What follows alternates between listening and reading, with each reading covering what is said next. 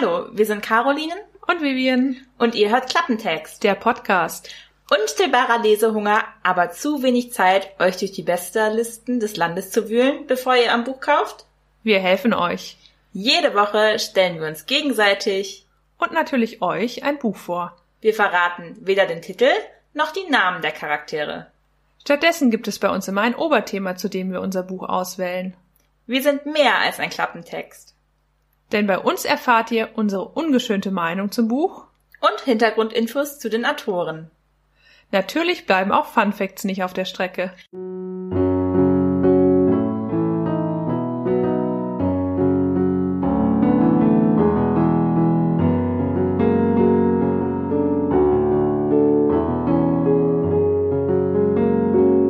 Klappentext. Blind Date mit Büchern. Herzlich willkommen zur mittlerweile elften Episode unseres Podcasts. Wir sind zweistellig! Ja, okay, waren wir letztes Mal auch schon. Ja, wir sind elf, wie Karneval halt. Red nicht von Karneval, Caro.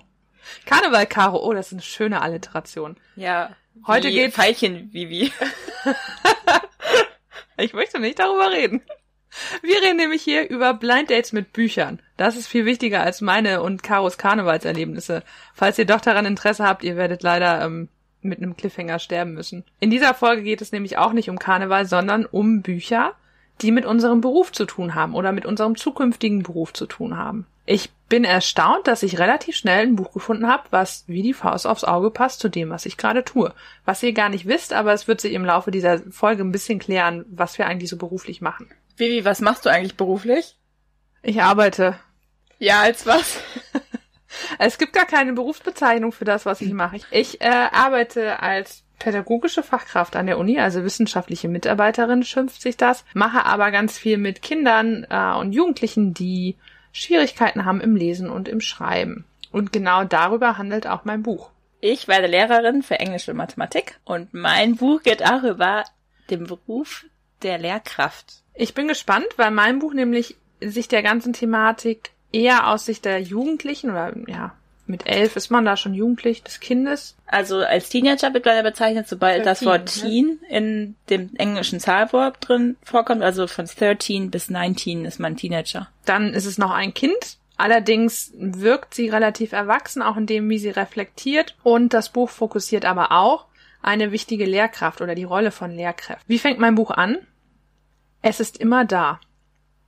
Und was es ist, das erfahren wir in dem Buch noch relativ genau. Wir begleiten Ellie und Ellie hat ein Problem und das Problem versucht sie aber vor allen zu verstecken. Wenn du durch die Bäume läufst und das Grün der Pflanzen siehst, weißt du, dass du zu Hause angekommen bist. Dein Leben ist der Wald. Der Wal schaut dich komisch an. Bäume? Wald?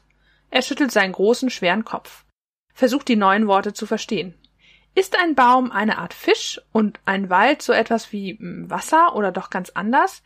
Wie erklärt man einem Wal überhaupt, was ein Wald ist? Was sind Äste, Blätter und was sind Rehe oder Hasen? Wie funktioniert es, ohne Wasser zu atmen und warum fällt es allen so leicht? Ellie, die Hauptperson meines Buches, hat sich die meiste Zeit ihres Lebens wie ein Wal gefühlt. Ein großer, dicker, plumper, dummer Wal, der einfach nicht versteht, was alle anderen verstehen. Ihr Wald besteht aus Buchstaben und Wörtern, die wuselig wie Käfer über den Boden krabbeln.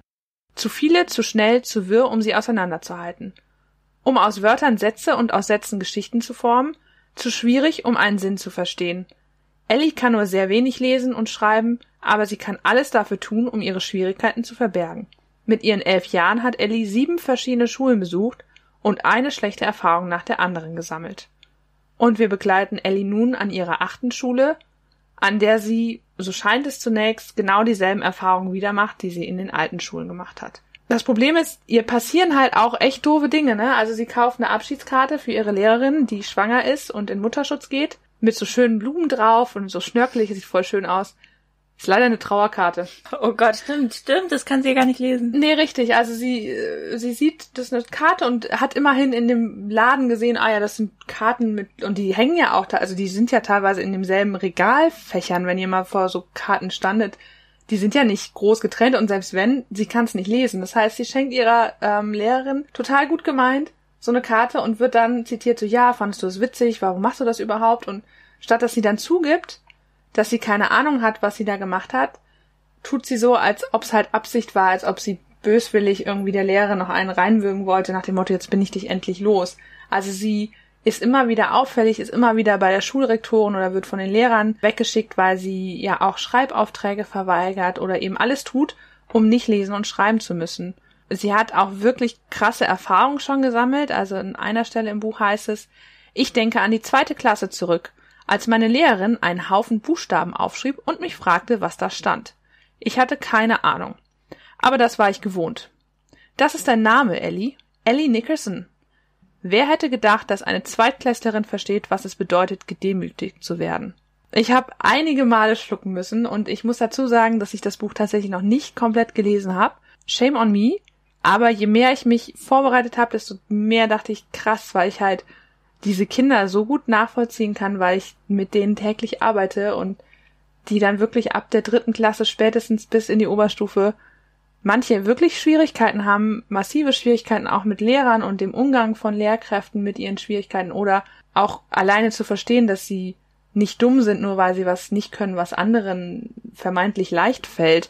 Und dann zu überlegen, dass jemand in der zweiten Klasse so eine Lehrkraft hat, die sowas macht, fand ich einfach richtig übel. Lehrer sind halt auch nur Menschen, ne? Und du hast da auch faule Kartoffeln dabei und äh, nicht lesen zu können, das ist was, was wir alle als selbstverständlich annehmen, dass wir es können. Das brauchen wir jeden Tag. Also allein schon, wenn ich in einer Supermarkt gehe und mir Zahnpasta holen will, muss ich ja schon aufpassen, dass ich nicht aus Versehen die Fußcreme kaufe. Ich hatte das in China, da habe ich, da ist mir genau das passiert. Und da habe ich gemerkt, wie blöd das ist, wenn man die Schrift nicht beherrscht. Also da habe ich das zum ersten Mal gemerkt, wie hilflos man sich fühlt, wenn man nicht mal die Straßenschilder lesen kann, weil man nicht weiß, wo man ist. Wenn so ein junges Kind mit so großen Schwierigkeiten umgehen muss und wie gruselig das ist, dass keinem was auffällt. Also wie ist denn das Schulsystem gestrickt, dass so ein Kind durch die Maschen da läuft? Man muss dazu sagen, dass der Bruder von Ellie die gleichen Schwierigkeiten hat. Und die Mutter, die arbeitet in einem Café als Bedienung, hat also selbst nicht so einen unbedingt hohen Bildungsstand und der Vater ist bei der Armee, ist entsprechend nicht so häufig da und die Mutter macht auch eher die Augen zu vor den Schwierigkeiten von Ellie. Und dadurch, dass Ellie eben immer wieder die Schule wechselt, ist es, glaube ich, bisher auch noch nicht so gut passiert, dass jemand da genauer drauf gucken konnte oder irgendwie eine Verbindung gemacht hat von, welche Probleme gibt es denn eigentlich seit langem. Die Mitschüler noch dazu merken halt auch, irgendwas stimmt mit der nicht, aber ja, sie ist so damit beschäftigt, sich abzuschotten, damit es nicht entdeckt wird, dass die anderen sie auch entsprechend dann irgendwann ausschließen. Das Buch startet damit, ja, zu berichten, wie schwer es Ellie fällt, sich irgendwie in dieses System zu fügen, mit ihren Schwierigkeiten umzugehen. Und dann gibt es einen neuen Klassenlehrer. Und der Klassenlehrer Mr. Daniels ist jemand, von dem Ellie sagt, dass es sie erstaunt hat, dass er überhaupt nur eine Sekunde länger an sie gedacht hat, als der Unterricht läuft.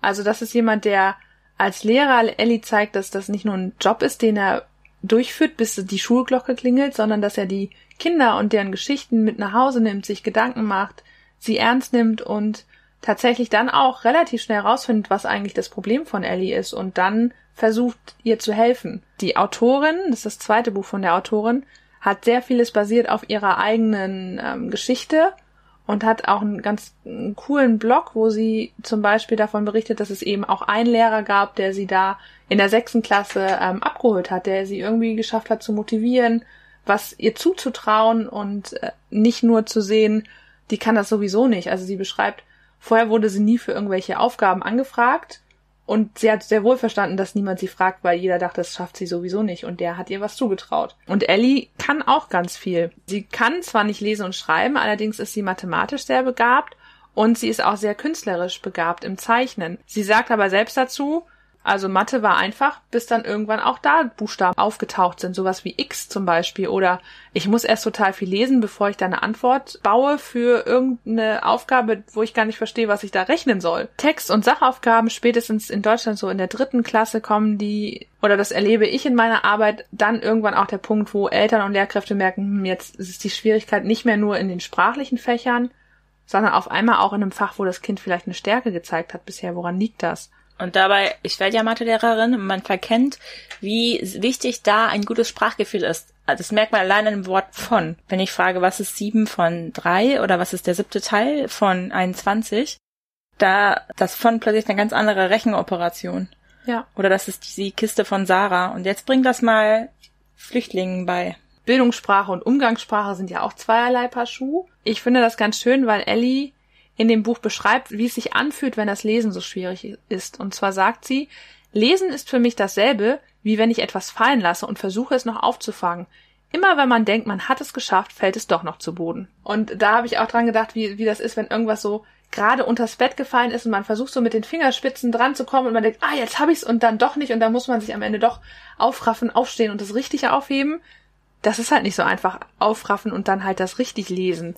Vor allem ist Lesen ein echt schwieriger Prozess. Also viele denken ja, Lesen ist doch einfach, man muss nur die Buchstaben können. Aber die Buchstaben können, das ist nur eine Sache. Die Leseanfänger, die binden die Buchstaben aneinander, ne? Zum Beispiel bei das Wort Kürbis, sagen die Kürbis. Dann musst du erstmal dann raffen, okay, ich habe das Wort Kürbis verlesen, aha, Kürbis, kenne ich. So, und jetzt hast du aber einen ganzen Satz. Du musst am Ende des Satzes ja noch rausfinden, was du die letzten acht Wörter quasi gelesen hast. Und dann musst du das noch entschlüsseln. Und das ist schon ein ziemlich schwieriger Prozess.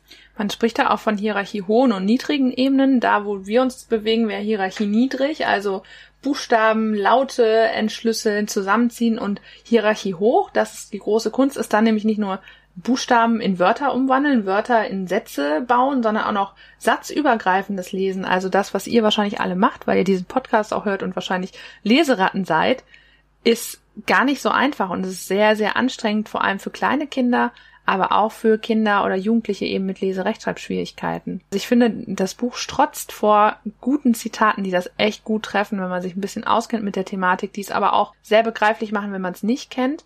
Und zwar sagt sie an einer anderen Stelle, immer wenn ich mein Bestes gebe, sagen sie mir, ich habe mir nicht genug Mühe gegeben. Da habe ich auch gedacht, das ist so, das, was wir sehen, als Produkt ist manchmal nicht das, was an Arbeit da reingeflossen ist. Also wenn man sich überlegt, zum Beispiel in der Kunsthalle, wenn ich mir da so moderne Kunst angucke, ne, denke ich mir auch manchmal so, okay, den blauen Punkt auf diese Leinwand hätte ich auch hinmalen können. Vielleicht hat der Künstler aber auch ganz viel Arbeit da hinein investiert, sich das genau zu überlegen.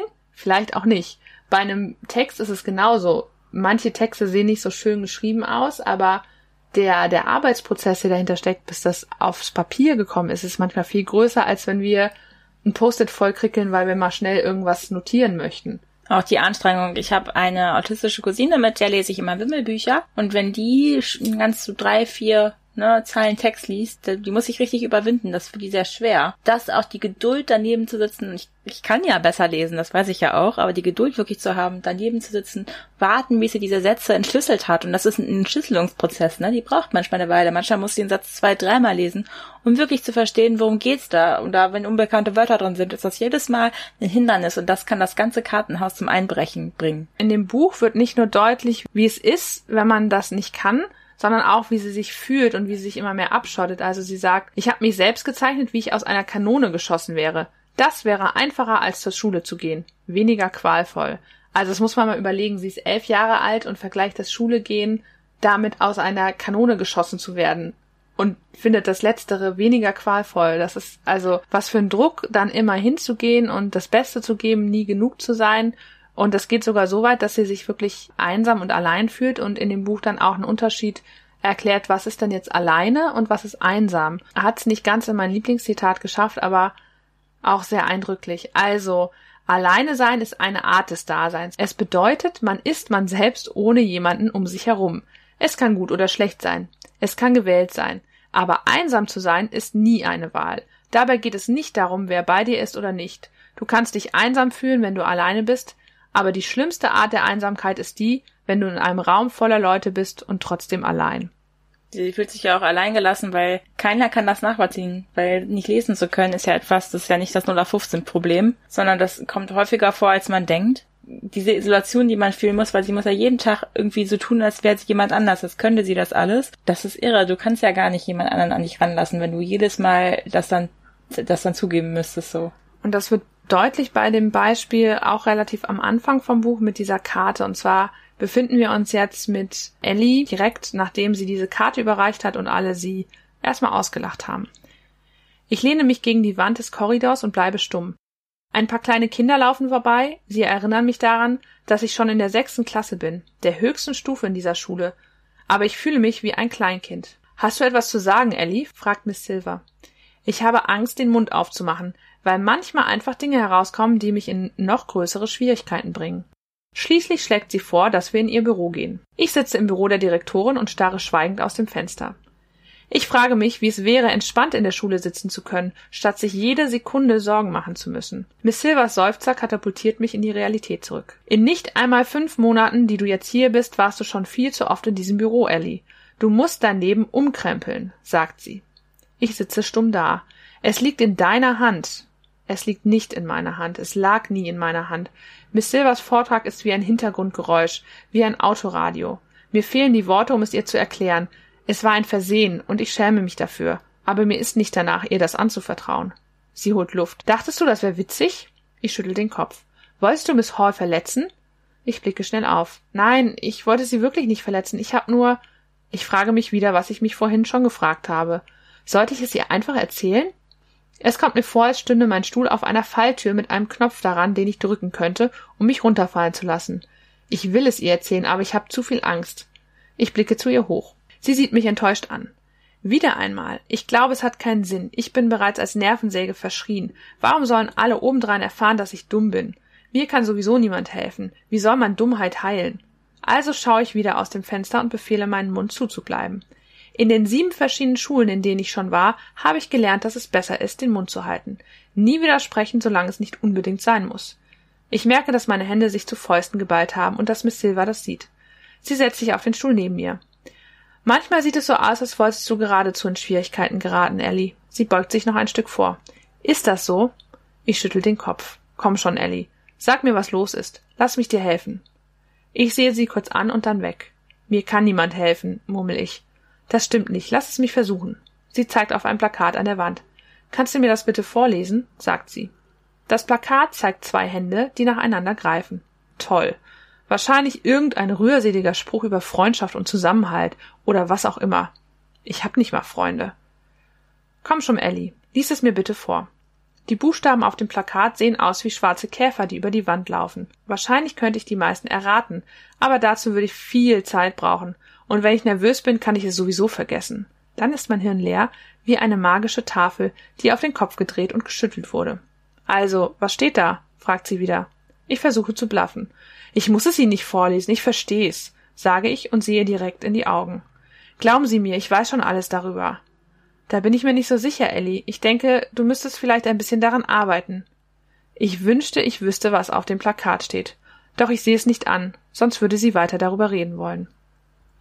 Und so verhält sich Ellie seit sieben Jahren in der Schule. Also man merkt, dass die Lehrerin ja schon irgendwie so rausfinden will, was mit ihr los ist, aber sie hakt auch nicht weiter nach, ne? Aber in der sechsten Klasse, ich weiß, ich habe letztens mit einer Freundin geredet und die meinte auch, sie kennt auch jemanden in der vierten Klasse, die kann nicht lesen. Das ist irre. Also. Und da merkt man auch wieder, dass Ellie nicht nur Rechtschreib- und Leseschwierigkeiten hat, sondern tatsächlich auch sehr intelligent ist, sehr talentiert, was so ein bisschen an die letzte Episode anknüpft auch. Mm, deshalb hatte ich zuerst sogar überlegt, dass dieses Buch für die letzte Episode zu nehmen, aber dann hat es so gut in meinen Arbeitshintergrund gepasst durch diese Außergewöhnlichkeit des ja, Leserechtschreibschwierigkeiten. Aber man muss ja auch so intelligent sein, weil wenn man das ja. versteckt bis in die sechste Klasse, das, da muss man richtig gewitzt sein. Und da kommt es ja wieder zum Tragen. Die Fähigkeit lesen oder auch in Mathe gibt's ja Dyskalkulie. Ne? Ja. Kopfrechnen zu können, hat nichts damit zu tun. Ich habe eine Nachhilfeschülerin, die hat Dyskalkulie. Die kann das kleine Mal eins nicht. Die kann nicht rechnen. Und trotzdem ist die im Mathe-Erweiterungskurs auf der Gesamtschule. Und das hat die geschafft, obwohl sie nicht Kopfrechnen kann. Also es hat nichts damit zu tun, dass du Mathe nicht kannst. Du kannst es trotzdem schaffen, aber du brauchst dein Umfeld, das dir das zulässt, dass sie dir Unterstützung bietet, dass man zum Beispiel immer den Taschenrechner neben hat, kann oder dass man länger Zeit hat beim Lesen.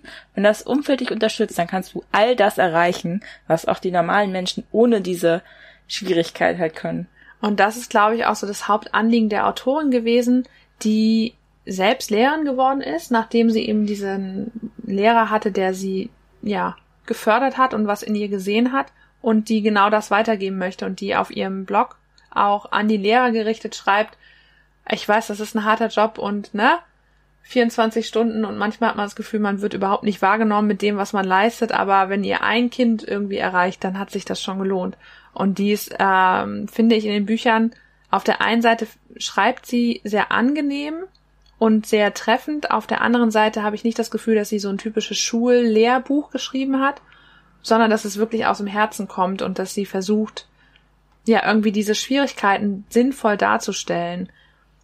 Die Autorin heißt übrigens Linda Mullally Hunt. schon einige äh, Jahre älter als ich und als Caro und als wahrscheinlich einige der Zuhörer, wenn wir unserer Statistik glauben können. Und sie hat mittlerweile schon drei Bücher geschrieben und Wie ein Fisch im Wasser, so heißt das Buch, ist tatsächlich das zweite Buch erst, das sie geschrieben hat. Und sie widmet sich immer irgendwelchen äh, ja, besonderen Themen. So viele Fun Facts habe ich gar nicht gefunden, weil das Buch eben noch oder die Autorin auch noch relativ unbekannt ist. New York Bestsellerliste war es jetzt zwar, aber es gibt nicht so ja spannende Dinge wie über Roald Dahl oder über den Autor von Phantom der Oper oder was auch immer wir bisher so hatten.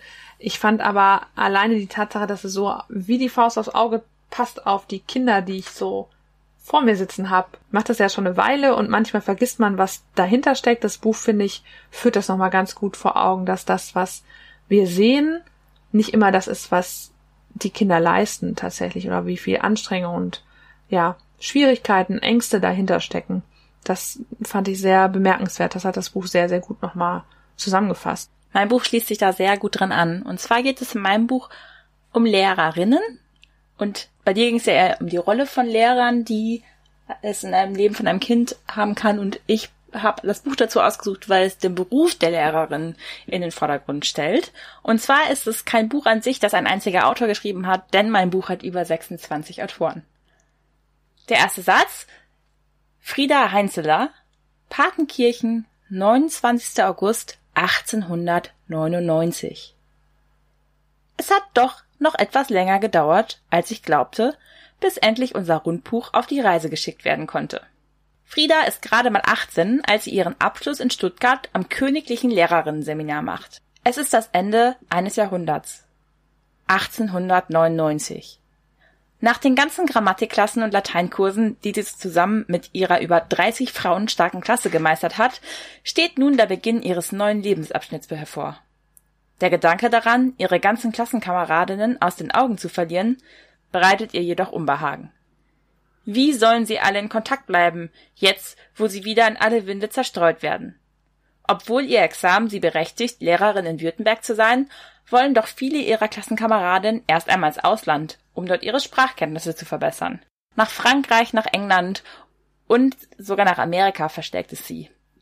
Aber natürlich nur, wenn ihre Väter und damit ihre Familien einverstanden sind. Wie also Kontakt halten?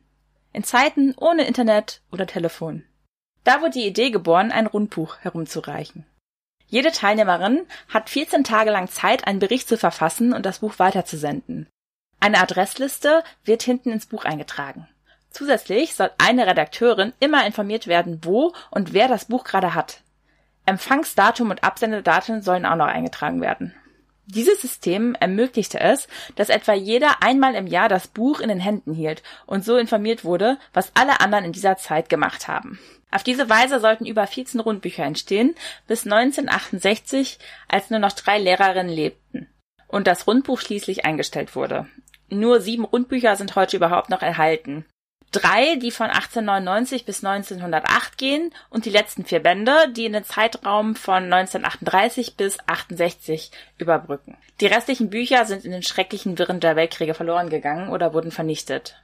Zwei Weltkriege, Revolution und beruflicher Wandel spiegeln sich also durch die Augen der 26 Absolventinnen wieder. Das Buch, was ich vorstelle, ich nehme den Titel mal vorweg, das heißt Freundschaft über sieben Jahrzehnte, Rundbriefe deutscher Lehrerinnen 1899 bis 1968. Das habe ich geschenkt bekommen von einer Lehrerin, die mich im Praxissemester betreut hat. Und die hat mir jetzt empfohlen, und das hat auch einen ganz ja, langweiligen Einband. Das Buch ist schon gar nicht mehr eigentlich in einer gedruckten Version so verfügbar, wird nicht mehr gedruckt, aber man kann das relativ noch gut bekommen von Secondhand-Märkten. Und auf dem Abbild sind einmal im Hintergrund die jungen Frauen zu sehen auf ihrem Abschlussbild und als sie sich nochmal wieder getroffen haben, kurz nach Ende des Ersten Weltkrieges. Die haben wirklich 70 Jahre lang dieses Briefbuch rumgeschickt. Alle zwei Wochen ging das halt weiter, also hatte ungefähr jeder einmal im Jahr das Buch in der Hand und hat dann eingetragen, ähm, was die da erlebt haben. Und das ist unglaublich spannend zu lesen, weil in dieser Zeitspanne, die überbrückt ja zwei Weltkriege. Zwei ganze Weltkriege, die und, und die überbrückt Frauenwahlrechte, Revolution, verschiedene Staatssysteme und das wird aus diesen Augen der Lehrerin wiedergespiegelt und auch das Lehrerberufsbild wird wiedergespiegelt. Und witzigerweise hat sich das teilweise gar nicht so viel verändert, wie ich gedacht habe. Also das sind die gleichen Sachen, worüber die meckern. Und man merkt, Lehrer sind eine meckernde Berufsgruppe. Also gut, dass du das sagst und nicht ich. also die beschweren sich ja auch über dumme Schüler, die keinen Bock haben. Die beschweren sich über beschissene Lehrbücher. Also es sind irgendwie die gleichen Sachen, die ich jetzt auch erlebe. Das ist wirklich das Gleiche. Also da habe ich mich echt gewundert, wie wenig sich der Lehrberuf geändert hat auf der einen Seite und auf der anderen Seite, wie sehr sich die Rolle der Frau geändert hat. Also hier haben wir zum Beispiel eine Frau, die beschreibt, dass sie unbedingt gerne weg will, aber ihr Vater will nicht, dass sie von zu Hause auszieht. Und das ist witzigerweise die Schwester von Hermann Hesse, die auch damit spielt und auch mitschreibt. Ja, Hermann Hesse hat sogar, als ihre, seine Schwester gestorben ist, einen Nachruf für sie in das Buch, Briefbuch eingetragen.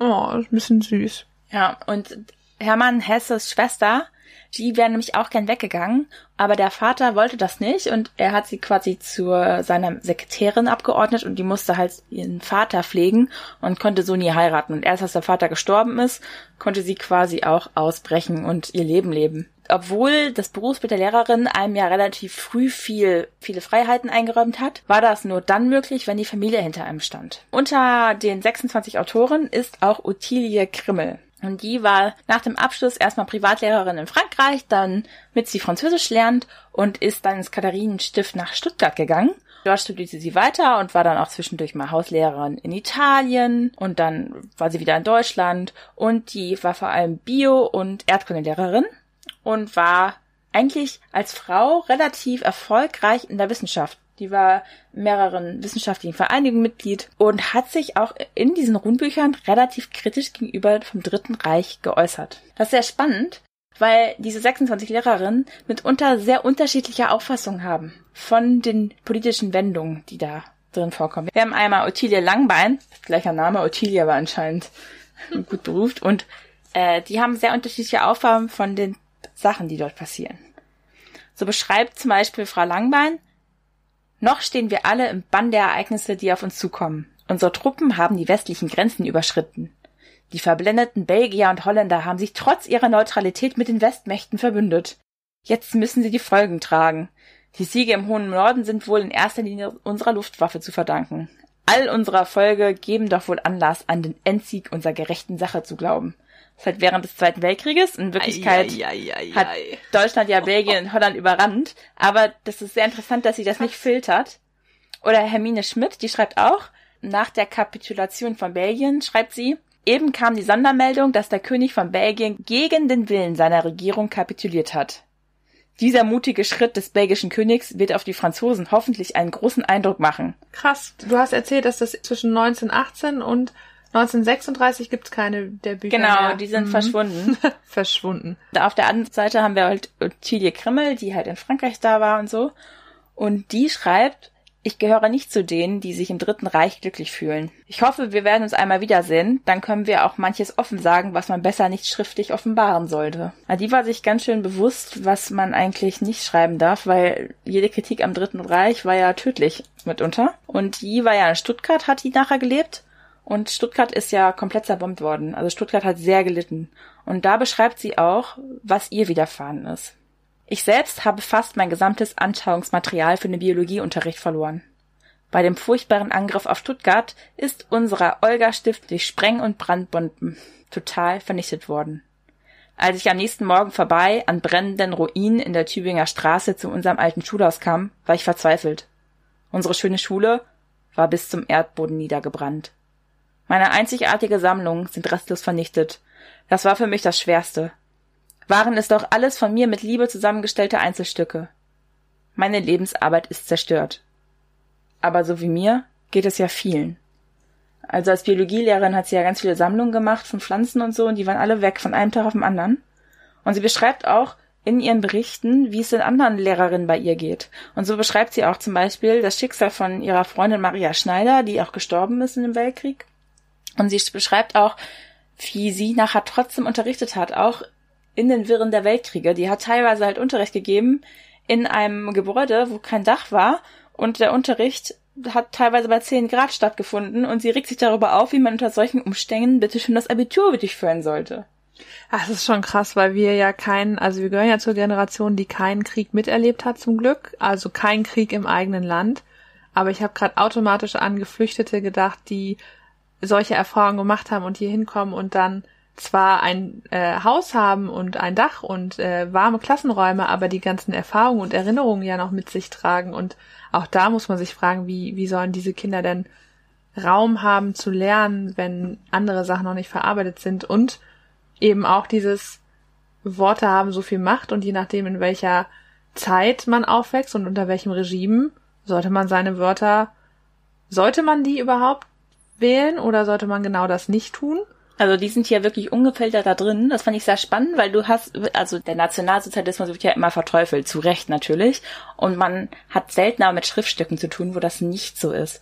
Und das sind wirklich Abschriften der Briefe. Die sind leicht gekürzt worden. Und da hat man teilweise die ungefilterte Propaganda, spricht da teilweise raus. Also das sind halt so Leute, wo ich sage, okay, die hatten vielleicht wenig Reflexionsvermögen und dann hat man so jemand wie Ottilie, die da auch ist und die das auch wahrnimmt von den anderen und das dann auch so in Worte fasst. Wobei wenig Reflexionsvermögen wäre ich, also die sind ja schon ein bisschen älter, aber meine Oma ist 1930 geboren worden. Das heißt, die ist wirklich mit dem Nationalsozialismus aufgewachsen und als sie gestorben war, haben wir die Wohnung aufgeräumt und da war so in der hintersten letzten Ecke im Keller noch ein eingerahmter Hitler mit Bilderrahmen und den Mutterkreuzen ihrer eigenen Mutter, die scheinbar irgendwann mal zu Zeiten des Nationalsozialismus ganz normal im, ja, im Wohnzimmer hingen und wenn irgendwie, also die ist richtig geprägt worden dadurch und Gewitter war immer, die Bomben kommen. Also die, die konnte das gar nicht reflektieren, weil sie nie gelernt hat, dass das nicht so ist. Also die Wahrheit, die ihr vorgespielt wurde, war halt die Wahrheit, die sie angenommen hat. Ja. Bei den Lehrerinnen,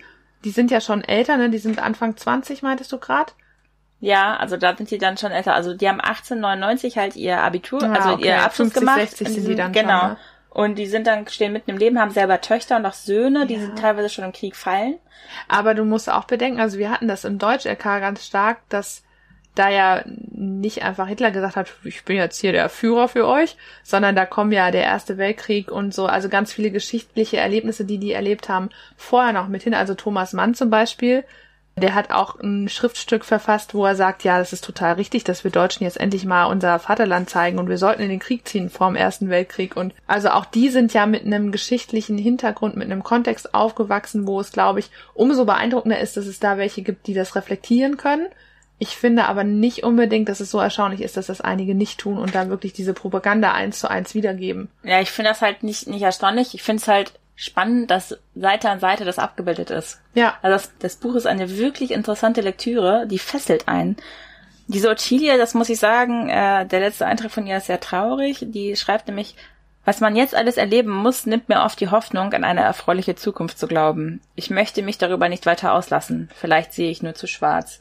Die hat ja zwei Weltkriege mitgekriegt und die hat auch die Nachkriegszeit mit, miterlebt und mitgestaltet, weil die ist dann irgendwann, ist sie in Stuttgart halt auch, führt die eine Oberstufe und sie ist halt nicht sicher, wie lange diese Oberstufe noch hält. Also was dann passiert, wie oft überhaupt diese Klassen ja noch weiter entstehen können. Deswegen macht sie auch schon gar keine beruflichen Pläne mehr. Die flüchtet irgendwann nach Stuttgart weil sie ausgebombt wird und wird halt versetzt nach Hannover und Hannover ist ja relativ vom Krieg verschont gewesen, da wo sie hinkommt. Ist trotzdem hässlich. Und da fühlt sie sich überhaupt nicht wohl und witzigerweise bemerkt sie das hier. Ich habe immer wieder die Beobachtung gemacht, dass Menschen, die gar nichts oder nur wenig verloren haben, sich nicht zum Helfen aufgerufen fühlen. Derartige Menschen sind stets in Abwehrhaltung. Sie betrachten uns Flüchtlinge oft mit Geringschätzung. Ah, Mensch, das kommt mir irgendwie bekannt vor, ja. so von heute. Also krass. Ich finde, dieses Buch ist aktueller, als man denken würde. Ja. Also auch der Beruf des Lehrers wird ja wieder gespiegelt. Die Verantwortung, die man als Lehrer hat, wird auch wirklich gefragt, was bringe ich denn bei? Also hier wird auch kritisch reflektiert, was bringe ich den Schülern bei in dieser Zeit? Gerade, eigentlich Sprachen wie Englisch und Französisch spielen eine Rolle, aber das sind ja dann die Sprachen dieser besetzten Länder oder der Sprache der Feinde. Die aussterben, weil die sprechen jetzt alle Deutsch, ne? Ja, und genau das wird, kommt dann nämlich auch zur Debatte. Also es, ist, also es ist eine irre Sicht, das ist ja eine ganz bestimmte Berufsgruppe, ne? Es sind oft, ein paar sind verheiratet, die meisten sind allerdings ledig, ein paar Nonnen sind dabei auch. Und also auch abgedrehte Nonnen. Eine, die hat zum Beispiel die japanische Kaiserin unterrichtet und so richtig irre Stories. Also von denen sind auch alle gut bekommen aus gut betuchten Hause alle, ne? Dachte ich mir schon bei der königlichen irgendwas Schule. Und dann diese ganze Geschichte aus dieser Sicht dieser einen Berufsgruppe zu sehen, also meiner Berufsgruppe und auch zu sehen, wie ich das jetzt sehe, das ist faszinierend, erschreckend zugleich. Also faszinierend, wie wenig Einfluss du nehmen kannst, politisch auch. Einige halten sich da ganz raus, einige sind super mit dabei. Und welche Verantwortung ich auch hab, hab das habe ich mich gefragt nach der Lektüre. Was für eine Verantwortung habe ich, ich irgendwie? Aber Caro, du musst ein bisschen aufpassen, ne? Es gab doch mal so ein Meldeportal für Lehrkräfte. ja, ich weiß. Und es gab vielleicht diverse Menschen, die da irgendeinen Bullshit reingepostet haben. Danke dafür. Ähm, ja, wirklich. Es gab dann, hast du es nicht mitbekommen? Die AfD, Pegida und so, ich weiß gar nicht, war es die AfD? Irgendwie aus dem Kreis ist auch relativ egal, weil das sind alles Idioten die haben ein Meldeportal errichtet und daraufhin, weil das halt keinen Filter gab, keinen Spam-Filter, gab es halt diverse Sachen wie die Titanic oder der Postillon und die Partei, die dazu aufgerufen haben, da doch bitte auch was einzutragen, aber halt eher weniger ernsthaft gemeint. Das heißt, dieses Meldeportal wurde überflutet mit nicht ernst gemeinten Satire-Sachen, ähm, was halt ein bisschen witzig ist. Gibt's da was in dem Buch zu zum Thema, wie man äh, oder schildern die Lehrerinnen, die dort berichten, etwas über ihre eigene politische Mündigkeit, also ob sie was dazu sagen oder nicht. Also habe ich nur gerade überlegt, wenn das so in den Briefen dargestellt wird, ist es ja nochmal was anderes, ja. als wenn man reflektiert, so und so rede ich mit Pass meinen auf. Schülern darüber. Das scheidende Jahr steht später bestimmt in der Tabelle der Geschichtszahlen, die die Schüler wissen müssen. Durch ministerielle Anordnung sind wir verpflichtet, die jeweiligen historischen Ereignisse sofort in den Unterricht aufzunehmen. Unabhängig davon, welche Periode im Geschichtsunterricht gerade behandelt wird. Also du meinst die Erfolge der Nazis wahrscheinlich, mhm. ne? Als solche wurden in diesem Jahr bewertet, Österreich wird Teil Großdeutschlands, der Führer in Italien, das Münchener Abkommen. Und dazu kamen die wichtigen Reden des Parteitages Großdeutschland, die im vollständigen Wortlaut besprochen werden müssen. Verschiedene Reden mussten wir uns am Radio mit anhören, wie zum Beispiel die Rede des Führers an die Jugend und die von Hermann Göring, für Kündler verständlicher als die Reden Hitlers. Allmählich merkten wir Lehrer, dass die Schüler langweilten und lieber wieder, wieder normalen Geschichtsunterricht hören wollten. Eine jüngere Kollegin hatte dann den Mut, den Direktor zu fragen, ob man die Reden von Rosenberg über Autorität und Individualismus und von Goebbels über Demokratie und Bolschewismus übergehen dürfe. Die Antwort war, man sollte sie auf eine passende Gelegenheit verschieben.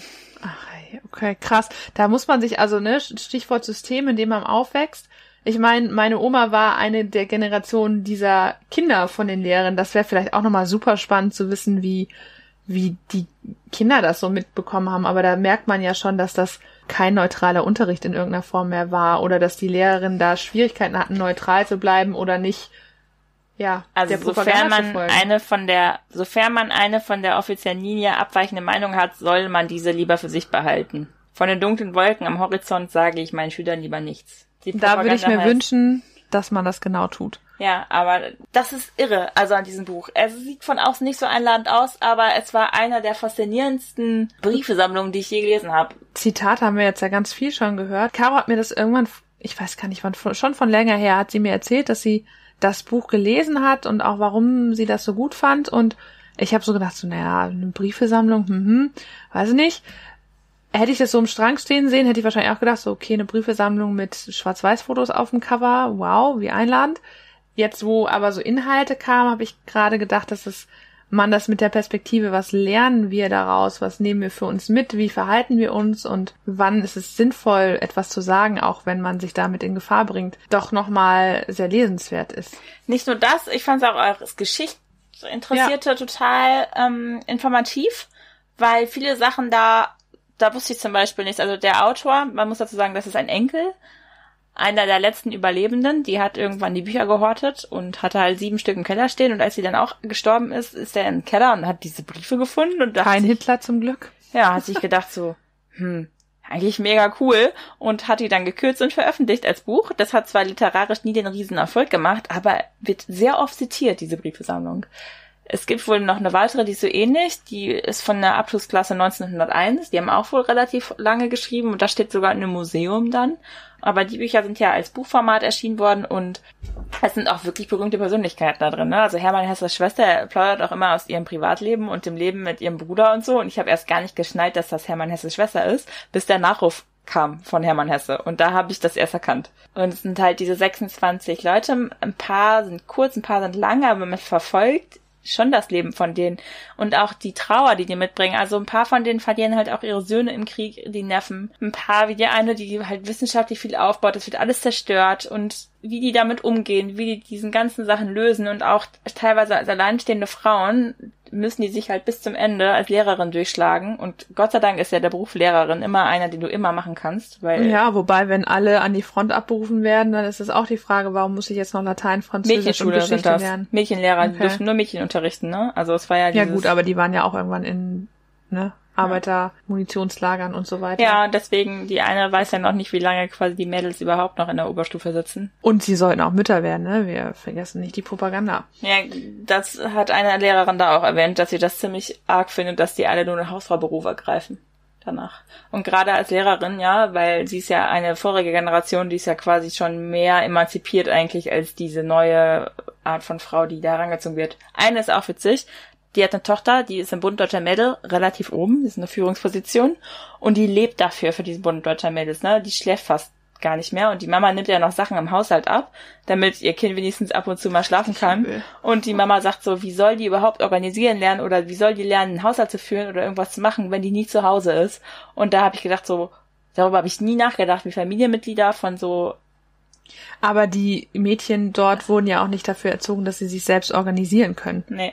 Also es gab ja eine Organisation, die sie äh, übernommen haben und der sie gefolgt sind und ich glaube, da hat man sich nicht Gedanken drüber gemacht, wie, ob die später eine gute Hausfrau sind oder irgendwie sich selbstständig organisieren können, sondern eher, dass sie schön die Propaganda aufsaugen. Und das ist ja auch ganz krass. Das hat man ja in der DDR später auch noch gesehen, dass du Kinder wirklich extrem gut manipulieren kannst, wenn du ihnen vorenthältst, Teil einer Gemeinschaft zu sein. Ja wenn ich an mein Buch denke, Ellie ist ja genau dasselbe passiert, dass sie nicht Teil einer Gemeinschaft ist, aus ganz anderen Hintergründen, zum Glück, in Anführungsstrichen, ja doch zum Glück in dem Fall, aber da finde ich, merkt man auch, was Gemeinschaft tun kann, alleine weil so ein Buch entsteht, wo sich Freundinnen, bekannte Lehrerinnen, die gemeinsam Abschluss gemacht haben, weiterhin austauschen, obwohl man da auch merkt, dass sie nicht mehr immer einer Meinung sind, bis hin zu was passiert eigentlich, wenn man nicht mehr Teil davon ist? 70 Jahre lang, ne? Das ja. ist eine riesige Zeitspanne, die die überbrücken. Und diese Einzelschicksale, das sind eigentlich das, was für mich Geschichte begreifbar macht, so, weil man hängt irgendwie damit dran. Ich würde es wirklich jedem empfehlen, der mal mit liebäugelt hat, mit der Idee Lehrerin zu werden oder auch generell interessiert ist an Geschichte, weil es eine ganz spezielle Art ist, irgendwie Geschichte zu sehen. Also auch im Hinblick auf, dass die ja im also in der Zeit das schreiben und nicht retrospektiv darüber reflektieren, wie war das denn? Mhm. Und man ja sicherlich im Laufe der Jahre dann auch eine, eine Wandlung sieht von das, wie es schleichend anfängt, bis hin zu, wo stehen wir jetzt eigentlich und das ist super, super irre. Also gerade, die sind ja teilweise in dieser Propagandamaschine des Zweiten Weltkriegs gefangen und dann kommt die Nachkriegszeit, wo die das alles aufarbeiten, ne? wo die auch mit den Folgen des Krieges leben müssen. Ne? Also gerade Ottilie zum Beispiel, die hat ja alles verloren, da ist ja alles weg. Und wie sie das wieder aufbauen muss, wie sie ihre Sammlung aufbauen muss, mit wem sie sich da zusammen Vor allem ein zweiter Krieg mit dem Hintergrundwissen, vielleicht baue ich es noch ein drittes und viertes und fünftes Mal auf, weil was für ein Wahnsinn findet hier statt. Ja, und auch zum Beispiel, die hören ja auch von ihren Freundinnen und Kollegen, die zwischendurch schon gestorben sind. Ne? Eine, mhm. die stirbt schon im Ersten Weltkrieg, also weil die da in den Gefechten umkommt. Kannst du ans Herz legen. Also das ist halt Freundschaft über sieben Jahrzehnte, Rundbriefe deutscher Lehrerin. Und den Song, den ich dazu auch ausgesucht habe, ist I'll Be There For You. Weil, das finde ich gerade so super an diesem Buch, die halten zusammen. Also diese Lehrerzunft, die sie haben, ne, das kommt doch immer wieder in diesen Briefen raus, die Lehrerinnen untereinander an den Schulen, gerade im Krieg, die helfen sich gegenseitig aus, was den Unterricht angeht, was die Unterrichtsgestaltung angeht. Die sind da, die, die stehen zusammen und das fand ich inspirierend. Und ist natürlich in heutigen Kolleginnen auch immer noch so. Hoffentlich. und ja, ich habe das Buch halt geschenkt bekommen und ich muss sagen, ich bin sehr dankbar rückblickend dafür, dass ich die Chance hatte, das zu entdecken. Ich hätte das nie selber gelesen. Niemals. Das Buch in drei Wörtern ist Sie haben Post. ähm, ich finde das auch cool, dass es immer noch Briefbücher gibt heutzutage. Also nicht mehr in der Form, finde ich leider schade. Aber so ein Briefbuch war damals bei uns in der Grundschule ja relativ häufig, dass man sich das gegenseitig geschrieben hat. Ich habe die immer noch aufbewahrt, weil das schöne Zeitdokumente sind. Und weiß, dass so ein Werk, glaube ich, in Zukunft nicht mehr in der Art entstehen wird. Dafür haben wir ja WhatsApp-Backups, die drucken wir einfach. Wobei, das gibt es doch schon, oder? So schlechte Bücher, wo dann so ein WhatsApp-Dialog ähm, gedruckt ist und so mit Fotos. Richtig schlimm. Der letzte Satz lautet, ich werde die Bücher nicht mehr auf die Reise schicken, sondern werde den Band 14 mit diesem Brief abschließen. Für wen, warum? Vielleicht für einen Nachkommen, der sich für das Leben und das Schicksal von berufstätigen Frauen vor der Jahrhundertwende interessiert. Mein Lied ist Don't Let Me Be Misunderstood von Nina Simone aus dem Jahre 1964, dem Geburtsjahr meines Vaters. Vielen Dank fürs Zuhören und wir freuen uns schon, wenn ihr nächste Folge wieder einschaltet. Bis zum nächsten Mal.